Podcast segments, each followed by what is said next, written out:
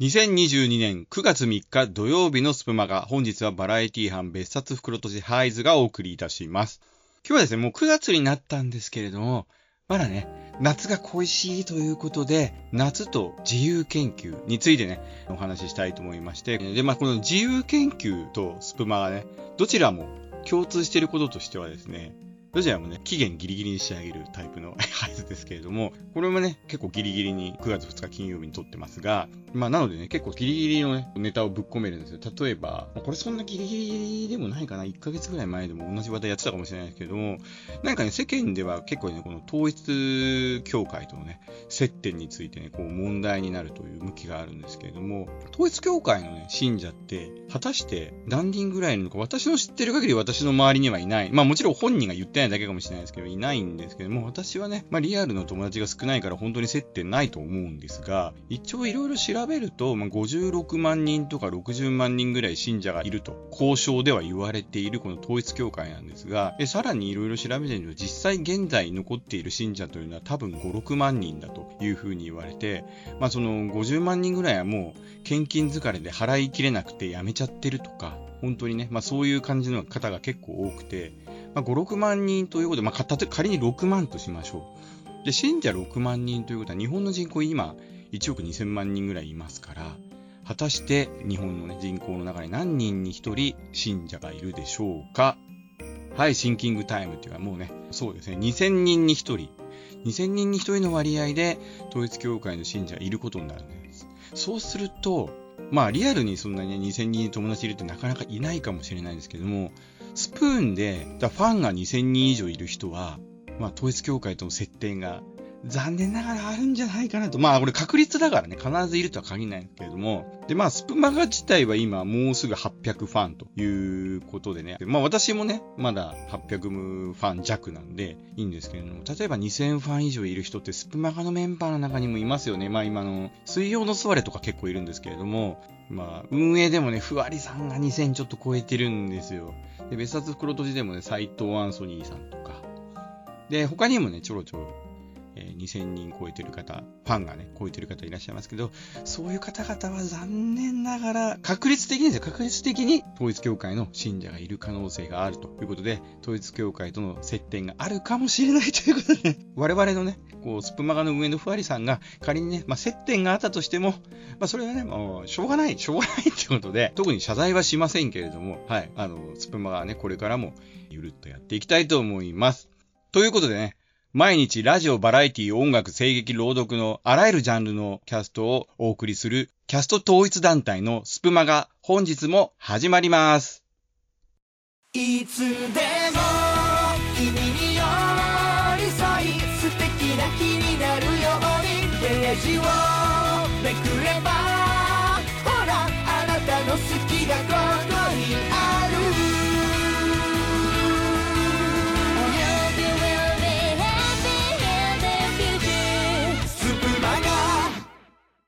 さてさて、本日はですね、そう、夏の思い出ということで、昔学生時代にやったあの自由研究と、そこから見えるね、日本人的な考察についてちょっとお話ししたいと思うんですけれども、お盆休みというかね、一応社会人になると、あんまりこう長く休めないじゃないですか。ただ、8月11日だったかな、山の日っていう祝日がありまして、まああの日は祝日だから基本みんな休むわけですよ。よっぽどね、ブラックな企業じゃないとかね、祝日働く会社じゃなければ、まあ休むわけなんですけれども、特に今年はね、その、過去2年コロナであんまり出かけられなかったっていうのもあるので、どうもね、私の周り、会社の人とか聞いてると、まあ山の日はやっぱり山に行こうなんて話をしてて、富士山に行こうっていう人たちが何人かいましたと。そんなにみんな山の日って言われて山行きたくなるのかなみたいな。まあこの、ここ2年行ってなかったからみたいな感じでね。まあそんなこと言うので、まあもちろんね、これお盆休みのはじ、ここが初めになる方が多いので、なんか結構高速道路とか渋滞のなんかピークが来てましたよね、朝から。まあそんなのもあって、とにかく車で遠出するのも大変そうだし、まあ夏だから黙って家にいろって話もあるんですよね、本来はね。だってその山の日35度とか36度予想だった気がするので、確かですね。なのでまあそうなるとですよ、まあ、熱中症警戒アラートみたいのが出てたわけですよ。まあ、そんな中でですね、私、山の日にですね、実は、ね、まあ、その近くの高尾山行くのもあれなので、で、まあ、これまた、そんなに遠くないですね、多摩動物公園というのが、隣の市の日野市にあります。で、この多摩動物公園というのはですね、一応、えっ、と、どうなんでしょうかね。いろいろ調べてみると、まあ、とにかく山の日だからって山には会いに行きたくないし、かといってみんなみたいにね、帰省する先もね、田舎もないので、まあ、どっかに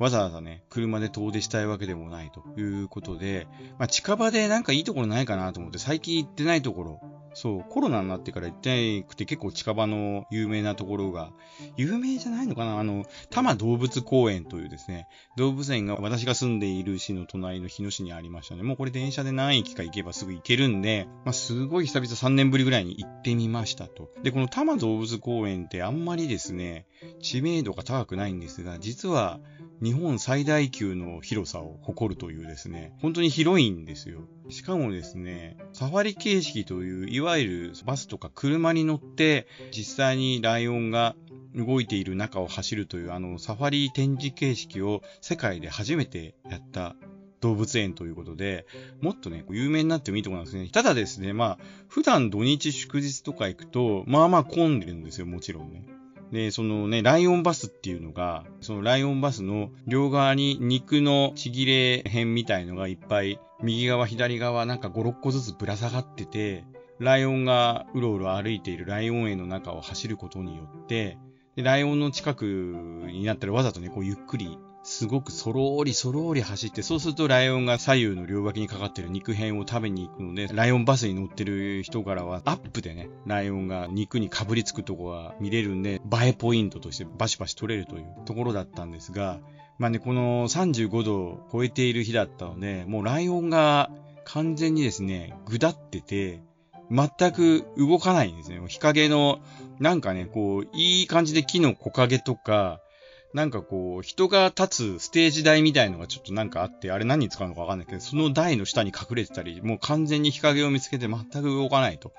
いう状態で、私そのライオンバスは乗ってないんですけども、その、ライオン園を一望できる橋みたいのがあって、そっからずっとね、ライオン園とその中をライオンバスが走る様子を見てて、まあもうね、午前中から暑くて、まあ1時間ぐらいうろうろして、この多摩動物園が広いに加えて、高低差がすごいんですよ。基本的に入り口からどんどん奥の方に行けば行くほど、どんどんどんどん登っていくっていう、こう、なんか山の中腹に作ったような動物園なんで、基本もう登山なんで、登山は言い過ぎだけど、まあハイキングみたいないな感じで、結構結構奥まで見に行くとだいぶ登っていくので、まあそんな感じでね、まあいきなりもう暑かったんで1時間ぐらいちょっと見に行って、少し疲れたんで、その入り口寄りのですね、カフェに休憩に行きましたと。で、この入り口寄りのカフェに行ったらですね、まあ普段のね、休みの日だったらもう、お昼前だったら結構いっぱいいるはずなのに、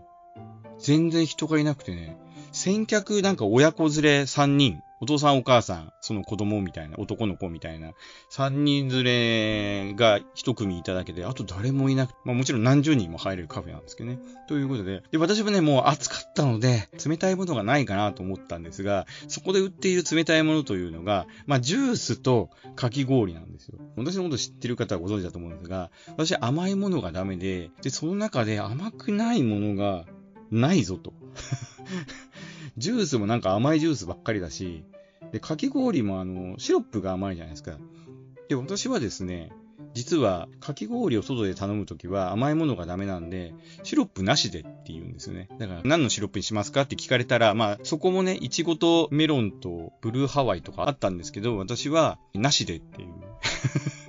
で、だいたい相手も驚きますね。えって。いや、なしとかないんですけど、とか言われたりね。あの、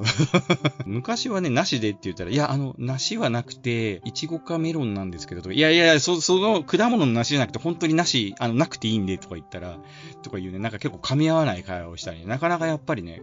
かき氷屋さんでね、シロップなしっていうのはなかなか通じないっていうのは経験してるんで、もう慣れてるんで、とにかくまあなんか一悶茶があって、シロップなしのかき氷をいただきました。まあこれに300円払うのはどうかっていうのはあるんですけど、とにかく私は甘いものが本当にダメなんで、そのシロップなしのかき氷を食べながらですね、その先客の親子3人連れですね、どうもね、離れたテーブルで、ね、かき氷を1人食べながらですね、親子3人の会話を聞いていたら、どうももともと東京の都心の方からですね、長野のおじいちゃんおばあちゃんの、多分そのお父さんかお母さんと実家だと思うんですけど、そこに帰る途中だったんだけど、その中央自動車道がめちゃくちゃ混んでるから、まあその時も多分40キロとかね、そういう渋滞だったんで、多分途中で降りて、たまたまこの動物園に来たっていう感じなんだね。だから本当はここに来る予定がなかった的なことを言ってたんですね、どうもね。だけど、そこのカフェにはですね、かき氷とかね、ジュースを売ってるんですけど、もう一つね、その自由研究コーナーっていうのが横にあってですね、ここは、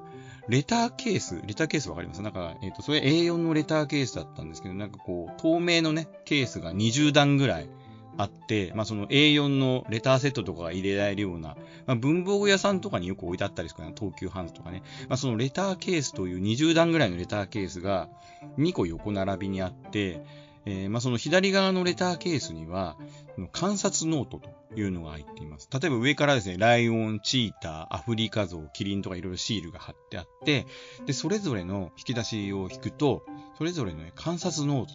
というのがありますと。いうことで、例えば、キリンのね、観察ノートっていうのを引くと、キリンのどんな仕草を見られたかチェックしましょうとか、食べるとか、耳を動かすとか、口をもぐもぐするとか、舐めるとか、おしっこをする、うんちをするとか、なんかいろんな仕草がイラストとともに書いてあってね。で、どういう仕草を目にしたかとか、あとじゃあ食べるときは実際に何を食べたかとか、唇や舌を使ったかどうか書いてみましょうとかね。あと歩くときはどういう、後ろ足と前足をどういう風に動かしたかとか、そういうなんかこう書いてみましょうみたいな、いろいろこう観察ノートで書くところがいっぱいあるような、まあ自由研究用にね、あるんです。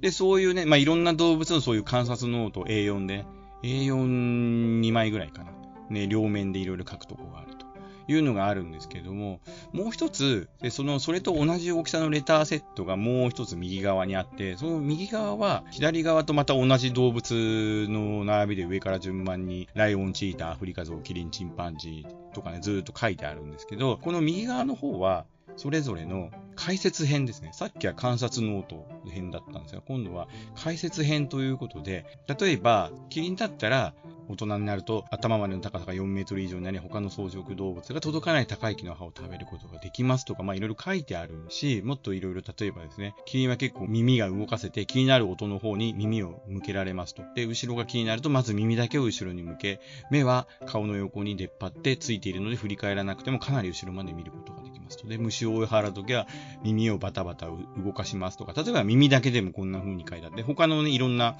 あの、キリンのパーツのこともいろいろ書いてあったりとか、あとね、これちょっとね、注目なのは、ライオンの仕草の解説編なんか見ると、なんとですね、ライオンの交尾が実写で載ってるんですけど、そこそこエロい、あ、エロいとか言っちゃいけない。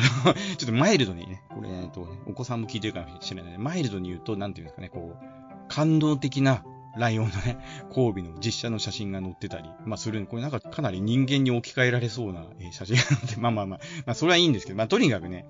そんな感じでいろいろね、リアルな解説が載っているので、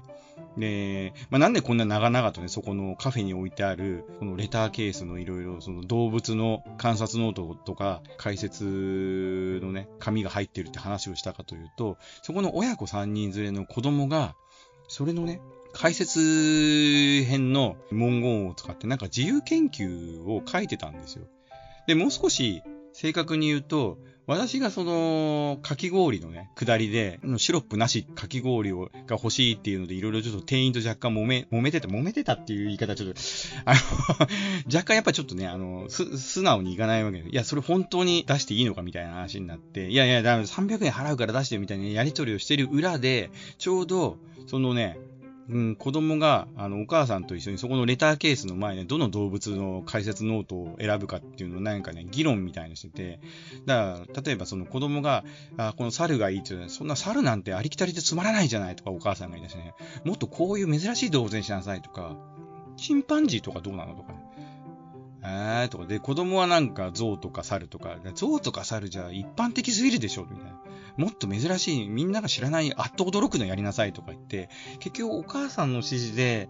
何の動物に最終的になったのかね、ちょっと私もね、かき氷の揉めてたんで、最終的に分かんなかった。まあ、揉めて、揉めてはない、揉めてはない。ちょ、ちょっとね、こう、こっちも議論がね、白熱してたんで、結局分からなかったんですが、とにかく何かの動物を選んで、とにかくそれの解説ノートだけ取って、それを全部ノートにまとめなさいみたいなことを言って、で、またその、彼らは自分たちが席を取ったテーブルに戻って、とにかくお父さんお母さんのね、監視の中で、その解説ノートに書いてある、そのある動物の仕草とかいろんなことをなんかこう書いてたんで、ただね、なんか子供なりにいろいろなんか思ってることがあるらしくて、もうちょっと自分でなんか考えたいからスマートフォンとかで調べたいとか、なんか子供は子供なりに言ってたんですけど、お母さんがですね、あんたが考えたってでろくなこと思い浮かばないんだから、とにかくここに書いてあること全部丸写ししなさいって言ったんですよ。お母さんがね。お昼過ぎたらね、さすがに高速道路も空いてくるから、ね、長野に行くよ、そうしないと今日中に着かなくなっちゃうからって言って、まあ、完全にね、その、まあ、大人たちの運転の都合で、今日、もう今日ここで仕上げなさい、自由研究は的なね、話もしてたんで、なんかね、いろいろ話を聞いてると、とにかく、お父さんがね、もうすごい疲れてたから、ここに寄ったということなんだけど、で、ね、もうお父さんあと1時間ぐらい休憩すれば、もう残りいくら渋滞しても運転できるよねとか言って、お父さんもね、なんかもうしぶしぶ、まあ、うん、みたいな感じの、若干しぶ。唉 なんかここの家族完全にあの関わ転換っていうかあのね、お母さんが全部決めてんのかなみたいな感じだったんですけれども、まあ、そんな感じでね、そのね、お父さんのね、ドライブの疲れ具合もね、子供が自由研究何をして、いつ終わらせるかも全部ね、お母さんに、ね、マネジメントされてるというね、まあそんな一家を見たんですが、ちょっと私で子供の頃そんな自由研究をね、親になんかごちゃごちゃ言われた、ごちゃごちゃって言っちゃあれですけど、マネジメントされたことがないのでわからないんですけれども、でもやっぱり世間の話を聞くと結構ね、自由研究って子供がするもんじゃなくて、半分以上、どっちかというと親の方がやってると、だからテーマを決めて、こういう風にやりなさいとか、結構親が言ってるらしいっていうのは私大人になってから知ったんですが、まあそんな感じなんですが、まあ、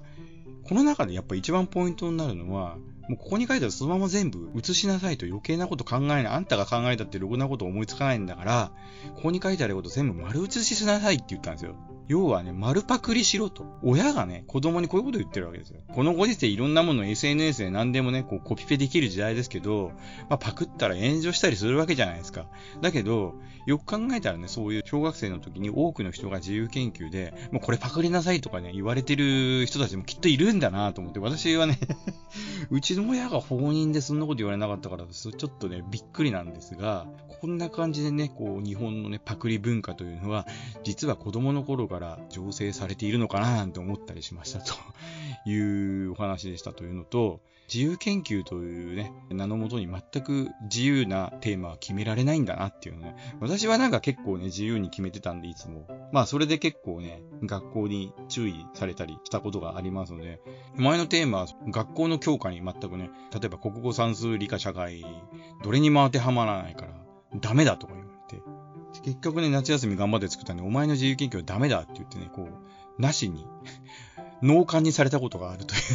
合図がお送りしました。ということで、日本の自由研究というのは全く自由研究じゃないし、まあ、パクリ文化を調整させるような、ね、歴史があるんじゃないかというね、え問題提起をね、こう夏も終わって9月になってからするという合図でした。